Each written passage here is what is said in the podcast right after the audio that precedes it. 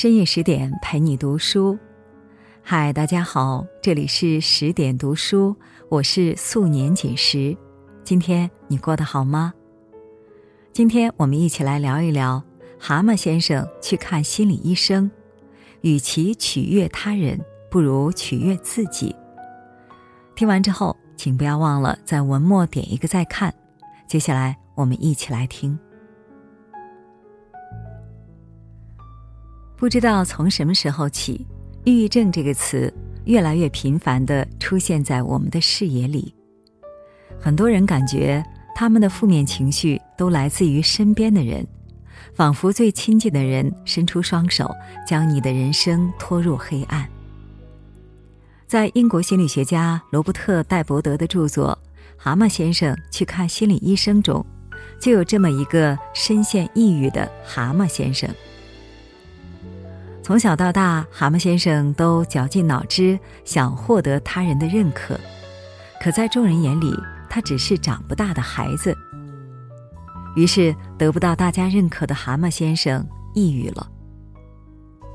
后来，急于摆脱困境的蛤蟆找到心理咨询师仓务，通过十次心理咨询，他终于明白，想摆脱抑郁，唯有取悦自己。在朋友眼中，蛤蟆是个自大虚荣的富二代。他行为乖张浮夸，衣着鲜亮的过分。有人曾劝他低调些，可他总是有一万个反驳的理由。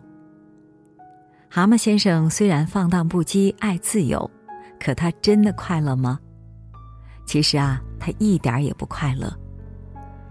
从小，他就是家里的边缘人物。父亲对他只有苛责，连一个拥抱都很少给他。毕业后，父亲让他接管家族酿酒厂，但他从小就对那个地方心生恐惧。可哪怕他万般不愿，最终也只能硬着头皮接过。本该他自己做主的事，自己却没有发言权，任由父亲决定他的命运。脑海里似乎总有一个声音告诉他：“只要父亲关注你，你就是最棒的。”于是他放任自己，用浮夸的行为来吸引父亲的注意。哪怕父亲去世后，他还是改不了这个毛病，千方百计的要引起朋友的注意，仿佛这才是他生存的意义。有一天，蛤蟆买了最漂亮的大篷车。打算跟朋友们去旅行，起初旅途很愉快，但后来他们突遭交通事故，一辆飞驰而来的汽车撞坏了大篷车。崭新的大篷车变成了一堆碎片，车里的朋友也摔得七荤八素。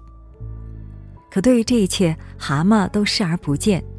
此时，唯一能入他眼的，就只有那辆飞驰而去的汽车了。汽车那飞一般的速度让他深深着迷了，从此他迷恋上了飙车，甚至已经到了疯狂的地步，一见到车就想开走。终于，他因为偷车入狱了。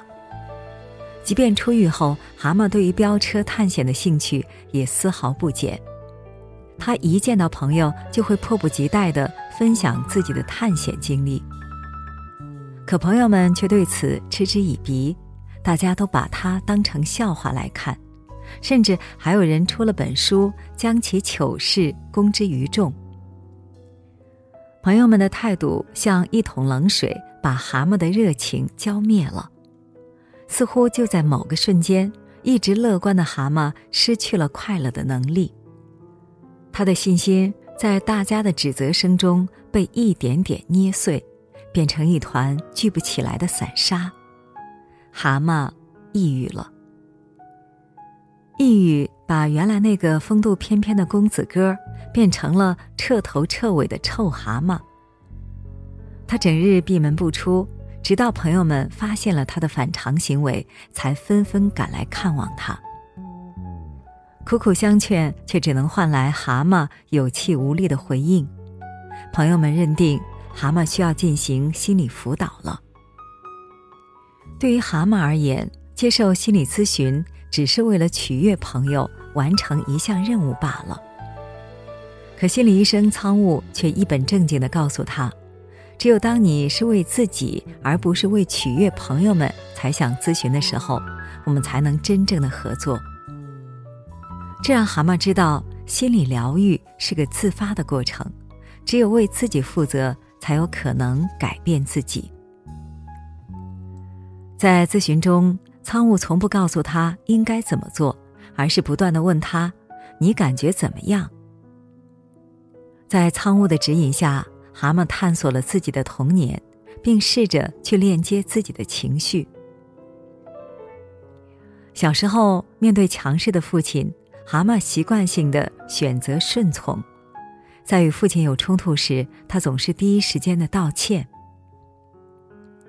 长大后，他的朋友老欢代替了父亲的角色，老欢总是声色俱厉的教训蛤蟆，揭他的伤疤。然后要求他悔过自新，而蛤蟆每次都会很配合的痛哭流涕忏悔一番，这件事就算过去了。接受心理辅导后，蛤蟆才发现，他在父亲和老欢面前的顺从，只是为了防御他们的攻击，本质上自己还是依赖着他们。一天下午，老欢不请自来。又开始对蛤蟆进行批评教育，甚至提出了个无理的要求，要蛤蟆让出校董位置，由欢来接任。蛤蟆想都没想就下意识的道歉，但转念一想，自己很喜欢学校董事会的工作，并不想就这么放弃。此时，蛤蟆想到了苍雾曾经问过他的那个问题。你是要听从别人的声音，还是要允许自己做主？蛤蟆一度认为这是无关紧要的话题，可这次他终于明白了，这恰恰是一个关键问题，甚至决定了自己的未来。想到这里，他决定遵从自己的内心，拒绝老欢，守护自己热爱的东西。这次的拒绝让蛤蟆感觉到一股前所未有的愉悦，而更让蛤蟆开心的是，当朋友们得知这件事后，都觉得蛤蟆处理的很棒。抑郁之源往往是明知不愿意，却又强迫自己而去取悦别人。咨询过程中，蛤蟆回顾童年，试着说出自己的感受，而不是一味追求别人的认可。蛤蟆感觉失去的力量一点一点的回来了。在拒绝了老欢不合理的要求之后，蛤蟆的心情一天好过一天。他突然感觉周围的一切都变得生机勃勃。他开始饶有兴趣的划游艇，津津有味的搞社交。朋友们渐渐发现，那个充满活力的蛤蟆又回来了。最明显的变化体现在他对工作的态度上。以前的他对工作毫无计划，得过且过，而现在他心里仿佛有股力量在不断的告诉他，要成长，要拼搏，要通过工作实现自己的价值。他不想像以前那样坐吃山空，他决定要像祖父那样去创业。他用父亲留下的遗产。成立自己的房地产公司，主营方向就是乡村庄园。之后，他又和合伙人一起商谈出了详细的计划表，有规划，有日程，有行动。当一切走向正轨时，蛤蟆才发现，在他满足自己要求的同时，生活也向他伸出了善意之手。朋友们为了庆祝他康复。精心准备了一场午宴，在午宴上，蛤蟆一改往日的浮夸风，用坚定的语气告诉朋友们自己的创业计划。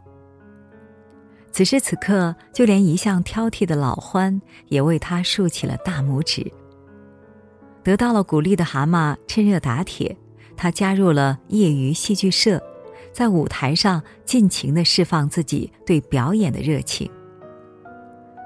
当朋友们得知蛤蟆将领衔主演下一部戏剧时，大家都要求先睹为快，并热情满满的附和起蛤蟆的演唱。如今，蛤蟆已经成为朋友中的焦点，大家发自内心的欣赏他、喜欢他。而促成这一系列变化的，正是蛤蟆对自我的探索。面对没有安全感的童年。他选择原谅自己的父母，面对朋友不合理的要求，他选择坚定地说出自己的看法。他还是那个渴望得到大家喝彩的蛤蟆，只是这一次，他以演员的身份站在舞台上，坦然享受这万众瞩目的感觉。蛤蟆终于重新认识了自己，走出了阴霾，过上了他想要的人生。曾经的蛤蟆总是把人生的主动权交给别人，似乎得到别人的赞赏才是他快乐的源泉，反而忽略了自己内心的渴望。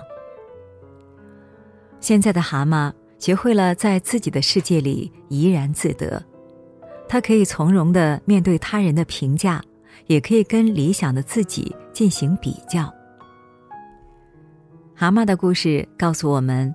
懂得取悦自己，生活也会取悦你。